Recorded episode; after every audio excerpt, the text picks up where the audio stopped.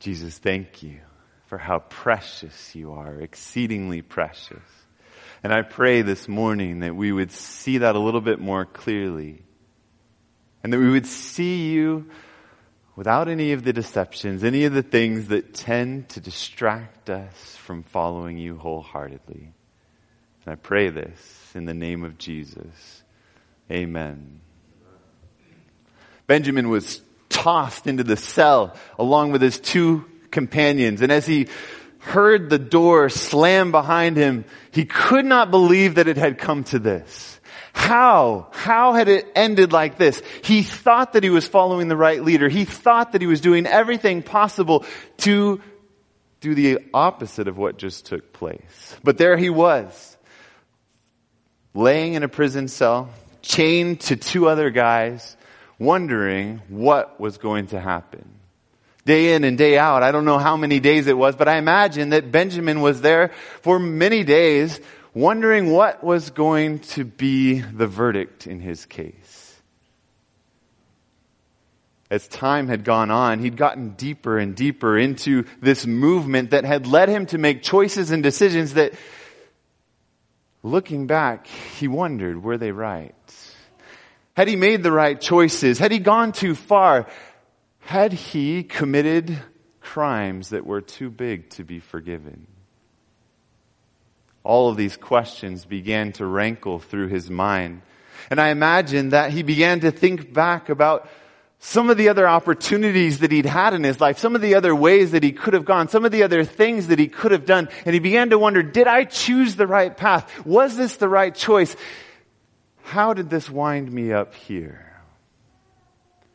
And one of the things I began, I imagine that he began to think about was that afternoon.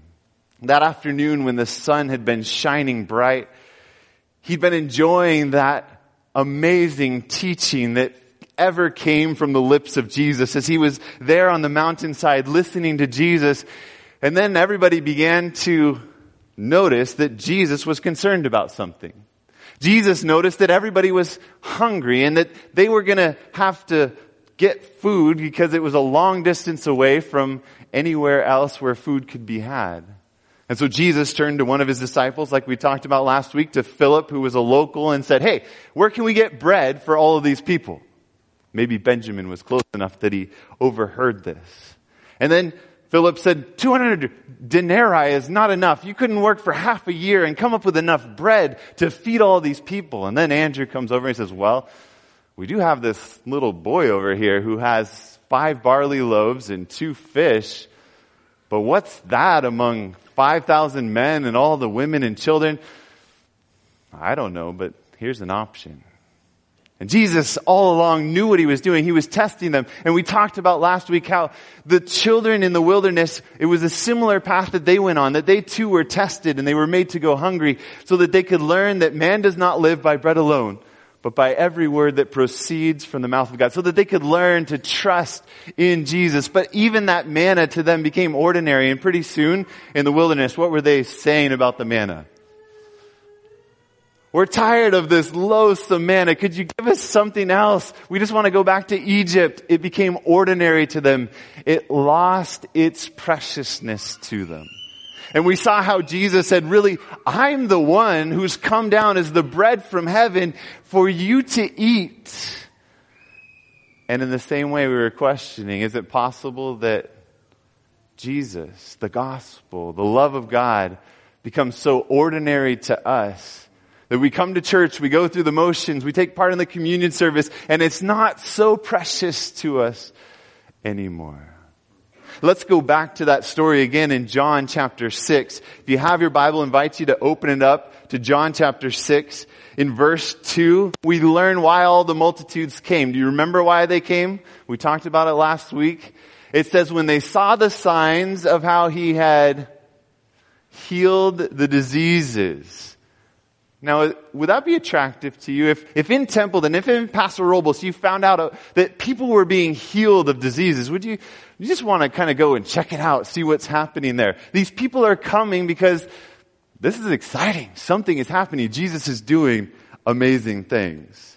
But we're going to jump down in the story to verse 11. In verse 11 it says, And Jesus took the loaves, and when he had given thanks, he distributed them to the disciples, and the disciples to those sitting down, and likewise of the fish, as much as they wanted.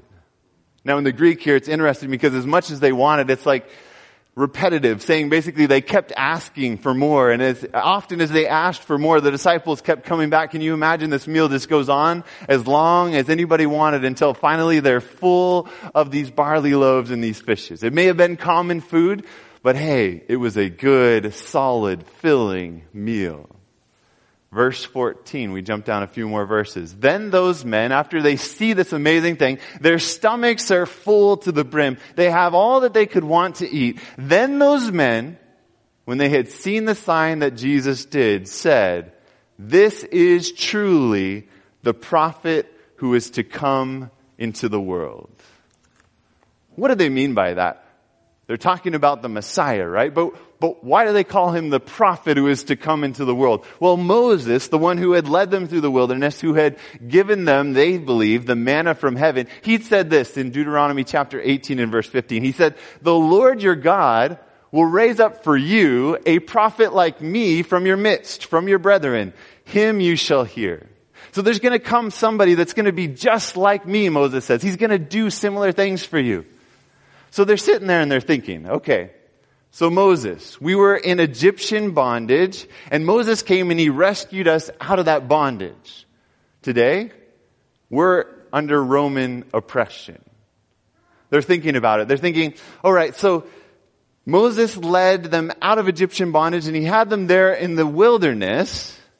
And here we are in this desolate place on the other side of the Sea of Galilee with no villages close by. And they're thinking about it.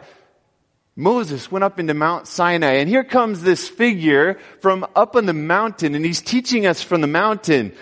And as he comes down from the mountain, what does he do? He multiplies meat for us. He gives us, like they got in the wilderness, the quail, we get fish multiplied to us. But not only that, like God gave manna from heaven, here comes this prophet and he's giving us bread.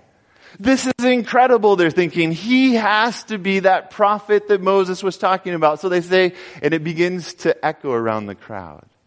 And I imagine that Benjamin was there that day. Maybe he was one of the first ones who began to make some of the connections. He began to say, hey, could it be that this is the Messiah? Could it be that this is the prophet who's to come? I mean, think about it. You have the fish that's kind of like the quail. You have the bread that's kind of like the manna maybe this is the Messiah. Whispered around at first, and then it begins to grow into crescendo around the crowd, and pretty soon everybody's talking about it. They're all saying, this has gotta be him. This has to be the Messiah. Now this is a grand and glorious event for Jesus, isn't it? This is an amazing opportunity. Everything up until this point, if, if you're reading this story for the first time, you're thinking to yourself, man, this story has just gone right. This is exactly what Jesus needs in order to be able to tell the world the gospel of the kingdom of heaven. This is what he needs for everybody to recognize who he is. This is what you and I strive for with our neighbors, with our friends. Don't we want for them to realize who Jesus is, that he is the Messiah? And they're getting it. They are understanding that he is the fulfillment of prophecy. But then look at what happens in the next verse. If you continue reading in your Bibles, we go on to verse 15. Therefore, when Jesus perceived that they were about to come and take him by force to make him king, he departed again to the mountain by himself alone. How did something that started so right end like this? I mean, doesn't Jesus just want people to come and worship Him? Doesn't He just want for people to, to realize that He's King? Doesn't He accept everybody that comes to Him? Isn't He a God of love? Then why did He leave this group who wanted to proclaim Him King? Why? Reading this story, I'm realizing, is there any similarity to me today? Is there any similarity in Christianity today? Is it possible that in our efforts to lift Jesus up, in our efforts as Christians to, to magnify who Jesus is, that we miss the point sometimes about what Jesus is all about. What was it I have to know this morning that led Jesus to depart into the mountain when people wanted to proclaim him king? I have to know why is it that Jesus didn't accept their homage that day? Why was it that Jesus walked away from people that wanted to make him king? Because I want for him to be king of my life. I believe that many of you are here today because you want for him to be king of your life. And so I want to know how is it that I can ensure that Jesus doesn't walk away from me? That Jesus doesn't depart from me. Maybe this morning you're feeling the absence of God's presence. You're not recognizing him there in your life. Could it be that in this story is a key that will help you to come closer to Jesus than you've ever come before? In Desire of Ages, page 383, it says this If men could have had the world with Christ, multitudes would have proffered him their allegiance. But such service he could not accept. These people had in their minds a specific kind of king. They had in mind that, hey, Jesus is able to multiply bread. He's able to multiply fish. Just imagine what that could be like. Imagine that we go out to war with the Romans and it wouldn't matter if, if we're in a city and they besiege us, well, Jesus can just keep multiplying the bread and they're going to run out of food before we do. But not only that, we started following him because he's healing people from their diseases. This is so awesome. They could come and they could stab me with their sword and I could run back to Jesus. Jesus could put his hand on me and I could run back out there and start fighting some more. What better Messiah could we have asked for? But what begins to happen in the crowd that somehow they recognize that Jesus is unwilling for the kingship that they desire for him to have. Jesus is not willing to lead them as a military conqueror. And as they, they, they look at him, maybe it's that they think he's too humble. They think that he's just not willing to have the honor of being king. And so they begin to say, we've got to take him by force. You see that in the verse? They were going to take him by force. The king of the universe, the creator of all things, God in human flesh. They were going to force him to become their king. How foolish sometimes we can be. How often we try to take sometimes our religion and, and our beliefs and we use them in order to get what we want out of life. In order to provide for our needs, in order to make people look at us in a certain way, whatever it might be, we tend to try to use God. And this story tells me that God's not into being used because he loves you too much to be that kind of king for you. He loves you too much that you would just follow him and serve him based on what he does for you. He loves you too much that he's not about just you liking the gifts that you give, that he gives to you. He wants you to go a little bit deeper than the gifts that he has for you. It's pretty fascinating. Where did Jesus go when he left the multitude? Where did it say that he went in the verse? He went up into the mountain. If you read in the other gospels, it tells us that he went up on the mountain alone by himself away from all the people so that he could pray. So that he could have that communion with the Father. Father, they're not getting it. They don't understand what I've come to do and what can I possibly do to help them understand? And what gives Jesus the boldness that he has to stand up to the people on the coming day? To tell them some things that are really hard to hear? What gives him the boldness to speak truth when people don't want to hear it and he knows that they're going to walk away from him? What can give us boldness to say what needs to be said in love when people don't want to hear it? This past week, I got to go back to Maryland uh, for some meetings with the North American Division. I'm on a ministerial advisory to the North American Division where they just say, hey, we want to get pastors from different places to come and tell us what is it like in your church so that we can get an idea of the resources we can provide, the ways that we can be of better assistance to churches, to pastors around North America. Well, partway through, they told us, hey, we're going to take you to the Capitol today. And when we go to the Capitol, we're going to take you to see Chaplain Barry Black. Well, we got to the Capitol and they pointed out his window actually up by the Capitol building and said, okay, we're going to go up there. That's his office up there. And they, they took us winding through the Senate uh, building, which is this ornate, amazingly ornate building. And you get up inside of there and then pretty soon they start telling you no pictures until you get into his office. And then he says, it's fine. You can take pictures. Don't worry about it. But there's a crowd of us around Senator Barry Black in his, uh, not Senator, sorry, Senate Chaplain Barry Black in his office. His office had all kinds of pictures. There was a picture of Barry Black shaking the hand of the Dalai Lama. There was a picture of Barry Black shaking the hand of the Pope. There was a picture of him with the various presidents. He's met the past six presidents, talked with them. He ministers to people that you and I, would we be a little intimidated by coming in contact with them? Would you be intimidated if uh, the president of the United States showed up at your house tonight and for dinner. Seeing blank stares. But I would be, not just, uh, I, I would be. We'll just put it there. We'll leave it there, right? But I'll tell you the other picture that was there. You see up above his head, that picture? It's a picture painted by Nathan Greene of the second coming. I was inspired by the faith that Barry Black has. And he told us when one person asks the question, you meet all of these people, these famous people, are you intimidated by that? How do you, how do you keep your composure?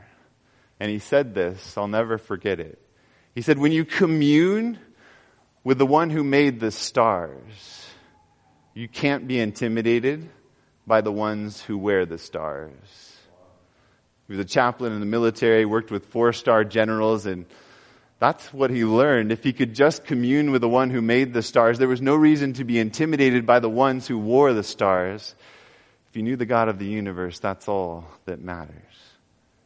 And Jesus models that for us. In a moment when there's pressure on him. In a moment when people are looking to make him king, they're seeking to force him in a certain direction, and he knows the decisions that he's going to make are not popular, and he has to stand up for what's right. He has to say truth that's going to drive people away from him, and he loves these people in that moment. What he does is he goes to commune with the Father, to pray for those people, to pray for his disciples, recognizing that they just don't get what he's all about. Benjamin was frustrated. That day he was, he was determined that Jesus was the one. He was going to crown Jesus king and he was one of the foremost in, in going through the crowd and saying, we've got to make Jesus king. We've got to do whatever it takes. He's the one that can save us from the Romans. And then to have Jesus dismiss the crowd and go up on the mountain, it made Benjamin angry. Benjamin began to think, what kind of guy is this? Doesn't he see? Doesn't he care about us? Why won't he help us? And he began to get a group around him and he said, let's go look for Jesus tomorrow. So they get up as soon as possible and they go looking for Jesus. And during the night, we'll talk about this next week, during the night, Jesus had made his way across the lake and when they get to the other side of the lake and finally they find Jesus, there's this crowd that's pressing around Jesus. They're looking for Jesus. And when they get to him and finally they come to him, they say, Hey, Jesus, how did you get here? When did you come? Jesus looks at them and he says this. Jesus answered them and said, Most assuredly, I say to you, you seek me not because you saw the signs, but because you ate the loaves and were filled. Your minds are set on your bellies. You're excited that I multiplied the barley, I multiplied the fish, and it filled your belly, and you're thinking about wanting your belly filled again today, and you're following me based on what you can get from me. You're seeking me based on the rewards. You're looking to me as the one who's just gonna bless and get all these things in your life. That's why you want me to be your king. You seek me not because you saw the signs of who I am, but because you want what I can give you. Jesus goes on in verse 27 and says this, which is crucial for us. I believe that this is key of having Jesus as King of our hearts today. Jesus says, do not labor for the food that perishes, for the food which endures to everlasting life, which the Son of Man will give you because God the Father has set his seal on him. says, don't labor for this stuff that's going to perish. Yes, I care about your physical needs. Yes, I did multiply the barley loaves and the fish. I didn't want you to be hungry. But I didn't want that because I wanted for you to see who I am. I did this sign for you. I healed people. I did all of these things so that you could recognize who I am to you. Not so that you could go chasing after that stuff, after the health, after the food, but so that you could come to me. I want you to come to me. Verse 28. Then they said to him, what shall we do that we may work the works of God? Say, well, that's great. So, so, so what do we have to do? What are the steps that we need to take in order that, that we can have this experience? Lord, we want that bread that you're talking about. Desire of Ages, page 385 says this, their question meant, what shall we do that we may deserve heaven? What is it the price that we are required to pay in order to obtain the life to come. What do we have to do? Just tell us. Give us another thing on the list. Just give me another thing for my checklist and I'll check that off and we'll be good to go, Jesus. And then you can be our king and we can go on with life. But Jesus looks at them in verse 29 and Jesus answered and said to them, this is the work of God this is it. This encapsulates what it means to honor God, to work for God. This is it. This is the work of God that you what? That you believe in Him whom He sent. That you really believe and come to recognize the beauty, the treasure of who Jesus is and that you come close to Jesus for who Jesus is, not for what He can do for you that you treasure Him, that you're satisfied in Him, that He's enough even if you're starving to death. He's enough even if your health is failing. Jesus is enough for you. When you come to believe that Jesus is that to you, then you're truly experiencing what Jesus is talking about. Desire of Ages goes on to say in the same page, page 385, the price of heaven is Jesus. Jesus is the fullness of all that we can want. Heaven without Jesus would be an empty, barren, desolate place. Heaven would get old without Jesus. But when there's a relationship with Jesus, a loving personal friendship with Jesus, when Jesus is all that satisfies our soul, then, then and only then is heaven a place for you and I. This was frustrating for Benjamin. Benjamin wanted for the Romans to be defeated. Benjamin began to grumble to some of his friends, but there was a tinge in him that began to say, you know, maybe he's right. Maybe all I need is him. He thought that until the scribes began to inquire a little bit more and began to make fun of what Jesus was teaching. He began to, to listen as the scribes made fun of Jesus as he began to say that I'm the bread of life. And they began to say, what? How is this guy going to give us his flesh? He began to think, you know what? Those scribes and those Pharisees, they're right. And Benjamin that day walked away from Jesus. And he began to look for another Messiah, for another king. He began to think there has to be another answer, and he began to look for somebody who would be the kind of king that he wanted. You know, in the end, it says that there are going to be many who say, Lord, Lord. When Jesus is coming back in the clouds, they say, Jesus, we're part of the Christian body of believers. We've been worshiping you. We're so glad that you came back. And Jesus is going to say, Depart from me. I never knew you. We didn't really have that relationship. I wish that heaven would be a place that you'd be happy to be, but you don't really understand who I am and what I'm about. You don't understand my self-sacrificing love, and so I can't take you back there because it would be torture for you to be there with me.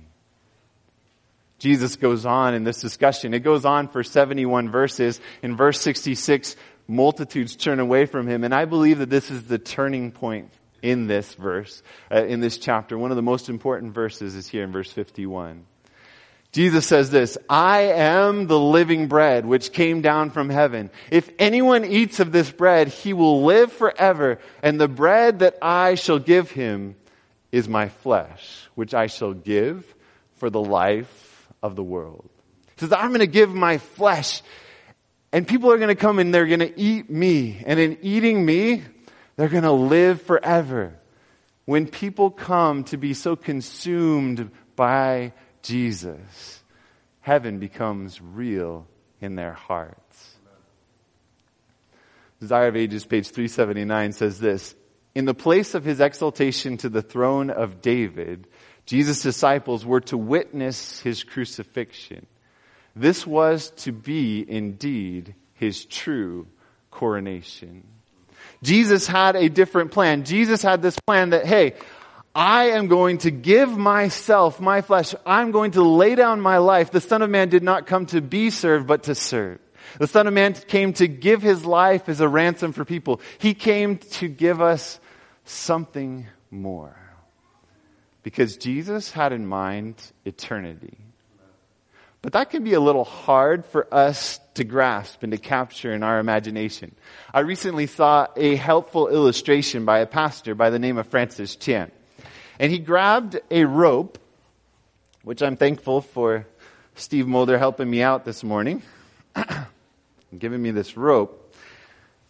And he took this rope and he put it across stage. And what I want you to do this morning is to imagine that this rope goes on forever. It's not that long. This rope does not go on forever, but I want you to imagine that that this rope is never ending, that behind that door is unending rope that wraps around the planet again and again and again. And I want you to imagine that this is what you are meant for. This is what Jesus is talking about. When Jesus says, I want for you to have everlasting life, he's talking about a life that goes on forever and ever and ever. And then here you see this tape. You guys see that? Maybe a little hard to see, right? But here's this little bit of tape and you have unending life that Jesus is talking about. And people are coming after Jesus saying, hey, the Romans are oppressing us in our lifespan here. And we'd like for you to deliver us from the Romans. Will you help us out with that? And Jesus says, no, I'm worried about this and they say, okay, we'll go find another Messiah. Because our concern is here. And that may sound foolish because looking back, we know for a fact that Jesus is the Messiah. We see the results that his life has had. But how is it for me? How focused am I on this span of my life? How much am I thinking about, okay, if I work really hard from here to here, when I get to here, I'll have some time to enjoy life from here to here. And I'm totally forgetting about unending millions and millions of years of enjoying Jesus throughout eternity. How consumed are we with this little bit of time, forgetting about all that Jesus is longing to give to us? We're focused on the toys that we can amass here. We're focused on the, the house that we can have here. We're worried about our kids, wondering, will our kids get a good job so that they have a good life here? And are we consumed with their forever? Are we consumed with the thought whether or not my son ever has a nice house, a nice job, whether he ever graduates from college, will my son know Jesus Christ as his Savior? And will he enjoy Jesus now and throughout eternity? I believe that this is why Jesus had to walk away from them on that day because they were asking him to be king here. The devil had already offered him that. The devil had said, hey, you can have all the kingdoms of the world, just worship me. I'll give all this earth to you. Just focus on this part. And Jesus said, no, I've got something bigger than that. I've got bigger plans. I've got bigger things that I need to be working on. But Benjamin, unfortunately, he decided that yes, what I need is that little portion of my life. What I need is somebody that will deliver me from the Romans. What I need is bread that'll fill my belly. What I need is to be healed. I need to find another Messiah. And as Benjamin began to hunt and to begin to work, he ran into a guy who began to lead him in the way that he wanted. This guy said, Hey, we're going to take over from the Romans. We're going to defeat the Romans. We're going to fight the Romans. And he began to mass a rebellion around him. This movement began to spiral and to get bigger and bigger. And Benjamin rose in the ranks until he was second or third in command. And he and the commander were going to rescue the Jews. And as they began to organize this rebellion, the eventual and inevitable began to take place, which always takes place when we seek to overcome by force. And that was fighting broke out. This is what Jesus was seeking to avoid. Jesus knew that if he accepted them making him king on that day, that they were going to have to fight and people were going to die and that the spiritual kingdom would not move forward. And before Benjamin knew it. He was thrown into prison for murder, for robbery, for an insurrection, for rebellion. And as he was there in prison, he began to wonder, did I make the wrong choice? Should I have chosen Jesus? Did I choose the right Messiah? And then one day, he and his two other companions were dragged out of the prison and they were dragged into Pilate's judgment hall. And as they're there in Pilate's judgment hall, they began to witness this scene take place. In John 18, 33, it says, Then Pilate entered the praetorium again. He called Jesus and said to him, Are you the king of the Jews? Can you imagine as Benjamin looks to his friend and says, yeah, here we go. As soon as, as soon as anybody talks about that guy being king, we know what happens. He runs to the mountain. Watch out. Hang on to him. He's going to run up into the mountains. Jesus in verse 38, 36, sorry, goes, answers and says this. My kingdom is not of this world. Does Jesus acknowledge that he's king? Yes. He says, but my kingdom is not of this world. I'm not king of this part right here. My kingdom is not based on the systems that you're thinking about. My kingdom, while I created this planet, is not what is prevailing on this planet. My kingdom is not of this world. If my kingdom were of this world, my servants would fight. If you think about it, not understanding this is what led all of the disciples to run away from Jesus that night. Peter grabbing his sword, fighting for Jesus, trying to exalt Jesus and defend Jesus, and Jesus healing him and saying, healing the, the, the servant and, and Peter running away saying, man, if Jesus is going to do that, I don't want any part with him. If my kingdom were of this world, my servants would fight so that I should not be delivered to the Jews. But now, my kingdom is not from here. Verse 37, Pilate therefore said to him, Are you a king then? Benjamin's looking over at the guys. He's like, Man, Pilate just doesn't get it, right? This guy does, obviously doesn't want to be a king. That's why we didn't follow him. That's why we did all this. Jesus answered, You say rightly that I am a king.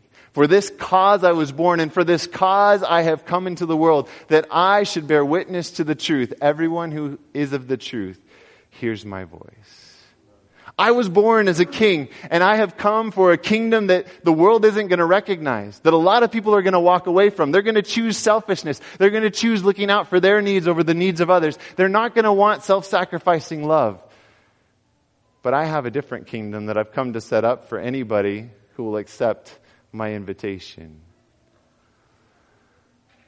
Pilate goes on, John 18 and verse 39, he decides that he's going to do something. He decides that he's going to release one prisoner that day. I imagine that Benjamin begins, his heart begins to pound when he hears this. But you have a custom that I should release someone to you at the Passover. And Benjamin's thinking, hey, maybe somebody will get released today and maybe it'll be me today. Do you therefore want me to release to you the king of the Jews?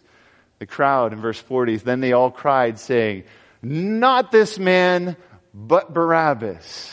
Now Barabbas was a robber. Not only that, Mark 15 verse 7 says, and there was one named Barabbas who was chained with his fellow rebels.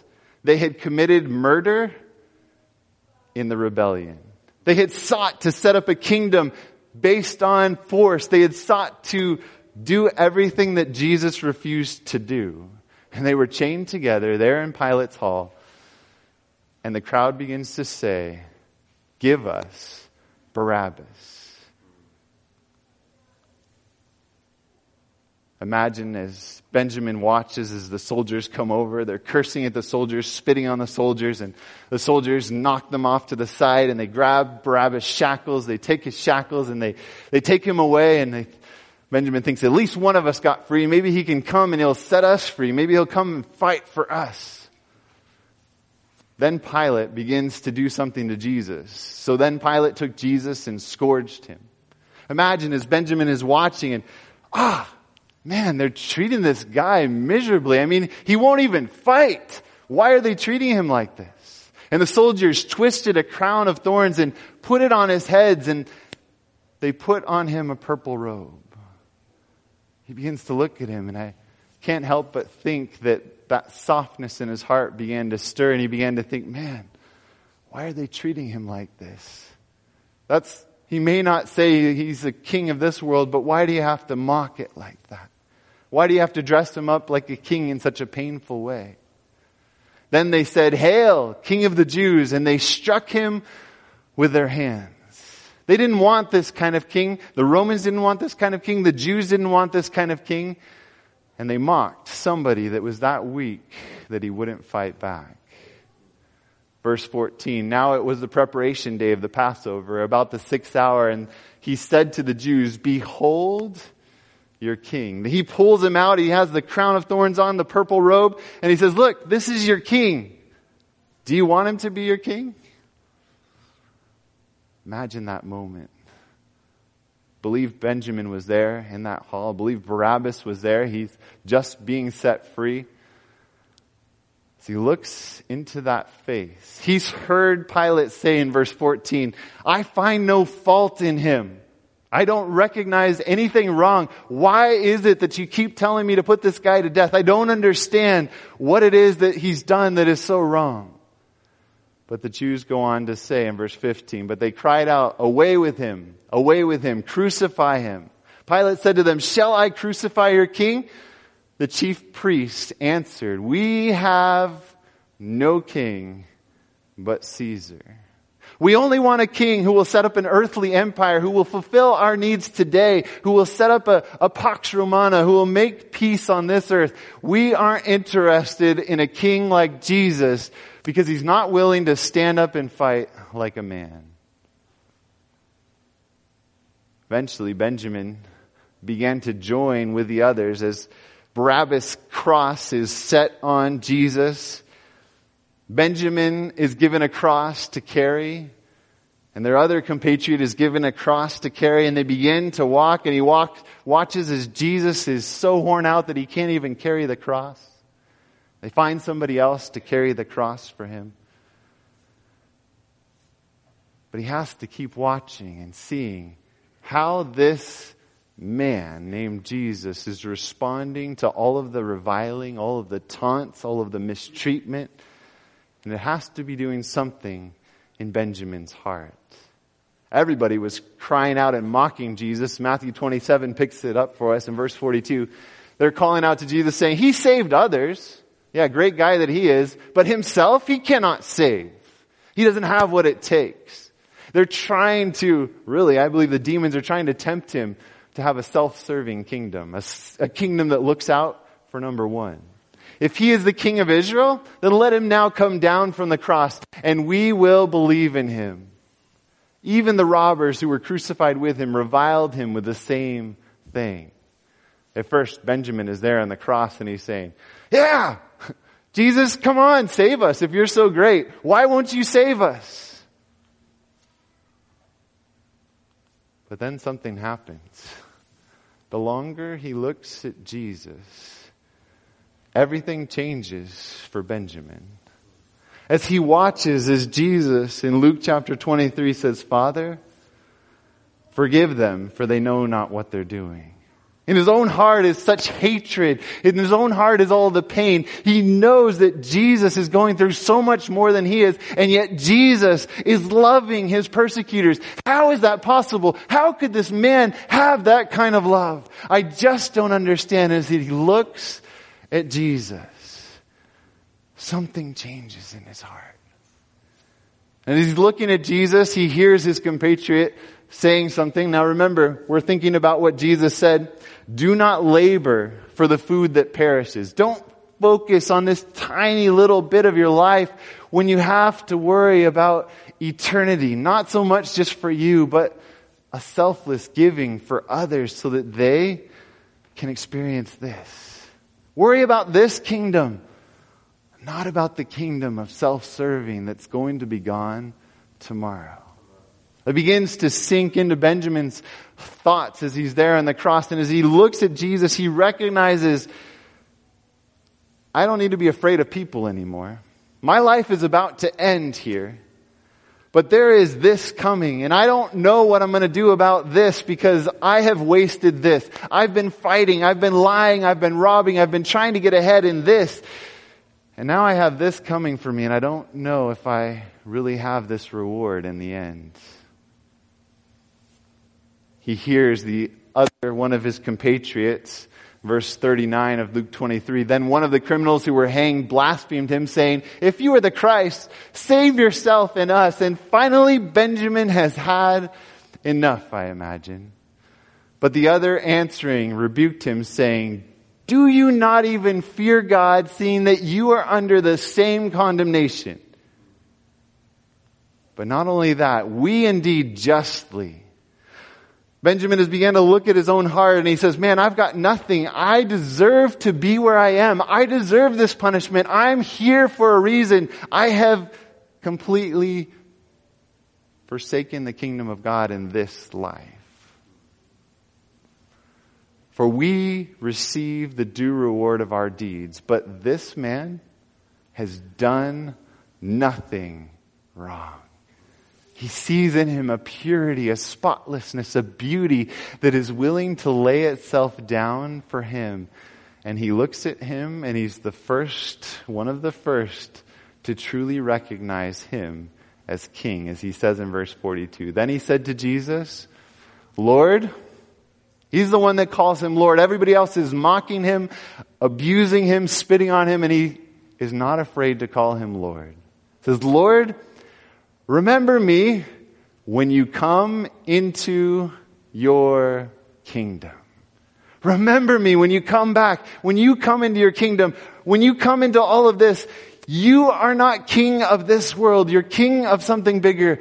Would you please remember me in that kingdom? Because Jesus, I just want to be with you. He's looked long enough to behold the Lamb of God who takes away the sin of the world that he wants Jesus. He can say, take all the world, take all of this, but give me Jesus. Jesus said to him, assuredly I say to you today, you will be with me in paradise. Jesus gives him this matchless and beautiful promise saying, I promise you, I'm here on the cross. It may look like I'm defeated. It may look like I'm no king. It may look like I have no salvation power, but I tell you the truth. I forgive your sins. I forgive the murder. I forgive the robbery. I forgive the rebellion. I forgive the lying. I forgive all of that. And you, my friend, are going to be with me forever and ever to enjoy paradise with me. You're going to be with me. Friends, that's what it's all about. And this morning you may be thinking, I don't know. I focus too much on this. Is it too late for me? But Jesus promised in that same chapter in John 6 and verse 37, all that the Father gives me will come to me, and the one who comes to me, I will by no means cast out. You may have spent all your life focused on here and now, focused on your retirement, focused on your job, focused on your education. And Jesus is saying today, just turn and look to me. Will you believe that I am the one who satisfies every one of your longings and cravings and appetites? That in me alone is the fullness of all that you need, that I am your bread. If so, just come to me. And I promise, if you come to me, if I promise this morning, this is a promise that you can take to the bank. If you forget every other promise in the Bible, remember this. Jesus says this, if you come to me, I won't cast you out. The only reason that people didn't follow Jesus was because they chose that they didn't want that kind of king. But if you choose that you want a selfless, loving king as your king, if you want to be a part of that kingdom, Jesus promises you this morning that he will by no means cast you out. He wants you. You may be thinking it's everybody else but not me. He's talking about wanting you to be with him forever. So this morning, I want to make a commitment to not labor for the food that perishes, but for that which endures to everlasting life. And I don't know what that means for you this morning. Maybe it just means a reorganization of your time. To say, hey God, I'm giving you 10 minutes while I'm spending all this time trying to amass wealth in this tiny little bit of life and to enjoy the toys that I have and to take care of them. Or maybe you're thinking, I just need to completely refocus my life. I need a, a career change. I need a, a, refocus in what I'm doing for my schooling. I don't know what God's telling you this morning, but I know this. That He's calling all of us to a more focused effort. Not a more focused effort, but a more determined focus on Jesus. That we would look to Jesus. That we would believe that that is our work. To fix our eyes on Jesus. And that like the thief on the cross, who I imagine his name could have been Benjamin, it could have been anything, who at one point turned away from Jesus, but then turned back, that he is calling you and I to focus on him as king, not of earthly political governments, not to satisfy the needs of here and now, Although he will do that, but more importantly, as the king of forever. As the king of kings who desires to most of all have our hearts for eternity. I don't know what commitment Jesus is calling you to today, but I just wanted to give you my own personal commitment, and that is when I get to hold my girls. I missed holding them this week, but when I got back, I could not wait to hold my girls, and on the left there you see Livy, on the right you'll see Abby. When I hold my girls, what I want more than anything else is that the first words that they speak would be Jesus. That their first thoughts are about Jesus as their loving Savior. That whatever path in education they take, whatever job they choose, whatever career they have, no matter what takes place in their life, they will always know that their daddy wanted for them to find Jesus to be their supreme treasure. That's my commitment this morning. Whether they go to Harvard, whether they don't go to college, I want them to love Jesus. And I'm going to give every breath of my life to that end to let my daughters know Jesus. And this morning I just want to challenge you. Ask Jesus what it is for you today. What is it that he wants you to do in sharing Jesus as a priceless treasure with others? If it's your desire to go on a journey of seeing Jesus as your King, recognizing Him for all that He is, and choosing to come to Him, I just want to invite you to stand this morning and say, I want you, Jesus, to be my King. You've promised that those who come to you, you will in no wise cast out. And I just want to invite you to, to think about maybe there's a, a specific commitment. If this morning God's laying something specific on your heart and you just want to say, Jesus, would you help me with that so that I can personally experience more of you? or I can share you with others more. Just raise your hand. If there's something specific, if he hasn't given you that yet, you could even just raise your hand to say, I'm going to pray about that. I want to know how I can share Jesus, how I can appreciate the treasure that Jesus is. And before we pray, I just want to remind you of an awesome opportunity for that. April 19, it's conveniently on Easter weekend, we're going to be starting the All About Jesus seminar. That's what this series is all about. Jesus. And Lee Venden, as he comes and he shares beginning on Friday night, he's going to be sharing night by night, well, that night and the next day on Sabbath and then Sunday night again. This seminar will get you excited about Jesus. He's going to tell stories that will get you thinking, I just want more of Jesus in my life. I just think I, I need more of Jesus in my life. I'm excited about Jesus. He tells so many beautiful stories and connects them with scripture in a way that you will be blessed. How many of you want to join me in attending every night possible of that meeting? It's April 19 to 27. I just encourage you to, to, to seek to make that commitment. And also, to invite other people. We ran out of flyers last week, which is a blessing. That doesn't often happen when we have meetings coming up. So I think that, that, that something's happening, that, that we're excited about this. But I want to encourage you. We got more flyers. They're out there. We actually ordered just as many flyers again so that we can tell people, we can give our friends, our neighbors, do you want to know about Jesus? Do you want to know what a precious Savior He is? Well, then come and check this out. Let's pray together. Father, we stand before you this morning not because of any righteousness in us. We stand here simply saying, we want Jesus. We don't want to choose the Barabbas of this life. We don't want to miss you like the thief on the cross did for so many years. We want to choose Jesus today. We want for you to be our King. Father, please search our hearts. Show us anything that, that's leading you to depart from us. Help us to see the love that you have for us and to just open ourselves wide to believe in you as the God who, when we come to you, will never cast us out. In the name of Jesus, I pray. Amen.